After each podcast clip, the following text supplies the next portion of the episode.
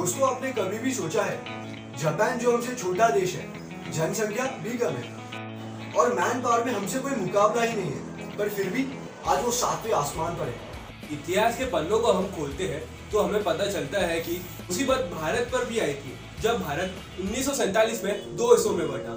Japan के उससे बुरा क्या हो सकता है? आपको तो याद ही होगा, जापान के दो बड़े शहर, हिरोशिमा और नागासाकी, जो उस समय परमाणु बॉम्ब की वजह से पूरी तरह खत्म हो चुके थे, लेकिन जापान के लोग निराश होकर नहीं बैठे रहे। बल्कि वो शहर वो वापस बनाने में जुट गए और 19 साल बाद, यानी कि उन्नीस में उन्होंने अपनी पहली बुलेट ट्रेन बना ली। जापानियों से सबसे पहली सबक हम ये सीख सकते हैं कि दुख के समय हम बस रोते ही रहेंगे और हमारे किस्मत को कोसते रहेंगे। कि हमारे साथ ऐसा हुआ, वैसा हुआ तो याद रखिए हमें कुछ भी नहीं मिलने वाला। जितना हो सकता था ना, वो हो गया। लेकिन हमें ये सोच के आगे बढ़ना चाहिए कि इससे बुरा हमारे साथ और कुछ भी नहीं हो सकता। अब बेहतर यही है कि सब कुछ भूलकर एक नई शुरुआत की जाए। और फिर जापान ने सरेंडर किया। तब अमेरिका ने जापान से एक ट्रीटी साइन करवाई। और कहा कि हम तुम्हें माफ़ कर देंगे, लेकिन तुम आर्मी फॉर्म नहीं करोगे और आर्मी पे इन्वेस्ट भी नहीं करोगे। जापान में डीमिलिटराइजेशन एस्टेब्लिश हो गया तो जापान को आगे आर्मी पे पैसा लगाना नहीं पड़ा। इसलिए जापानीज आर्मी के जो सबसे बुद्धिमान लोग थे, उन्हें जापानी सरकार ने कहा कि तुम अब बिज़नेस में फोकस करो।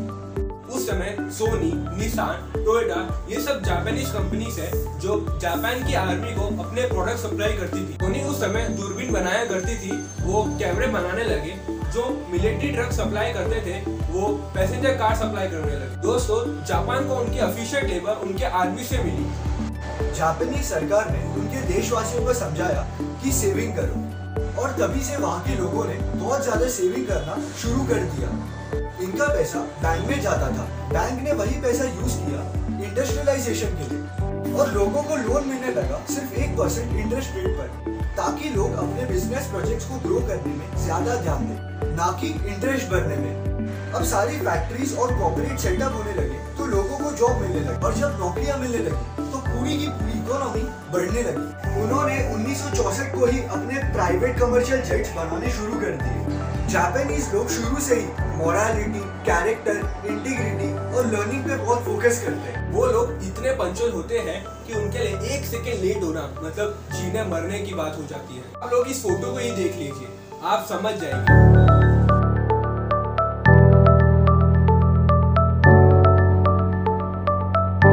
जापान में ऑन एन एवरेज एक दिन, पूरे साल में साढ़े छह सेकेंड सिर्फ़ लेट होती है। बाकी ट्रेन एक साल में इतने ज़्यादा पैसेंजर लेके जाती है कि वो यूएस की पॉपुलेशन से भी ज़्यादा है। तो आप अंदाज़ा लगा सकते हो कि वहाँ पब्लिक ट्रांसपोर्ट कितना यूज़ किया जाता है। अगर ट्रेन 10 सेकंड भी लेट हो जाए तो ट्रेन की अथॉरिटीज पैसेंजर को ट्रेन डिले का सर्टिफिकेट दे देती है। मॉरलिटी और सोशली रिस्पॉन्सिबल बिहेवियर इनके खून में ही है।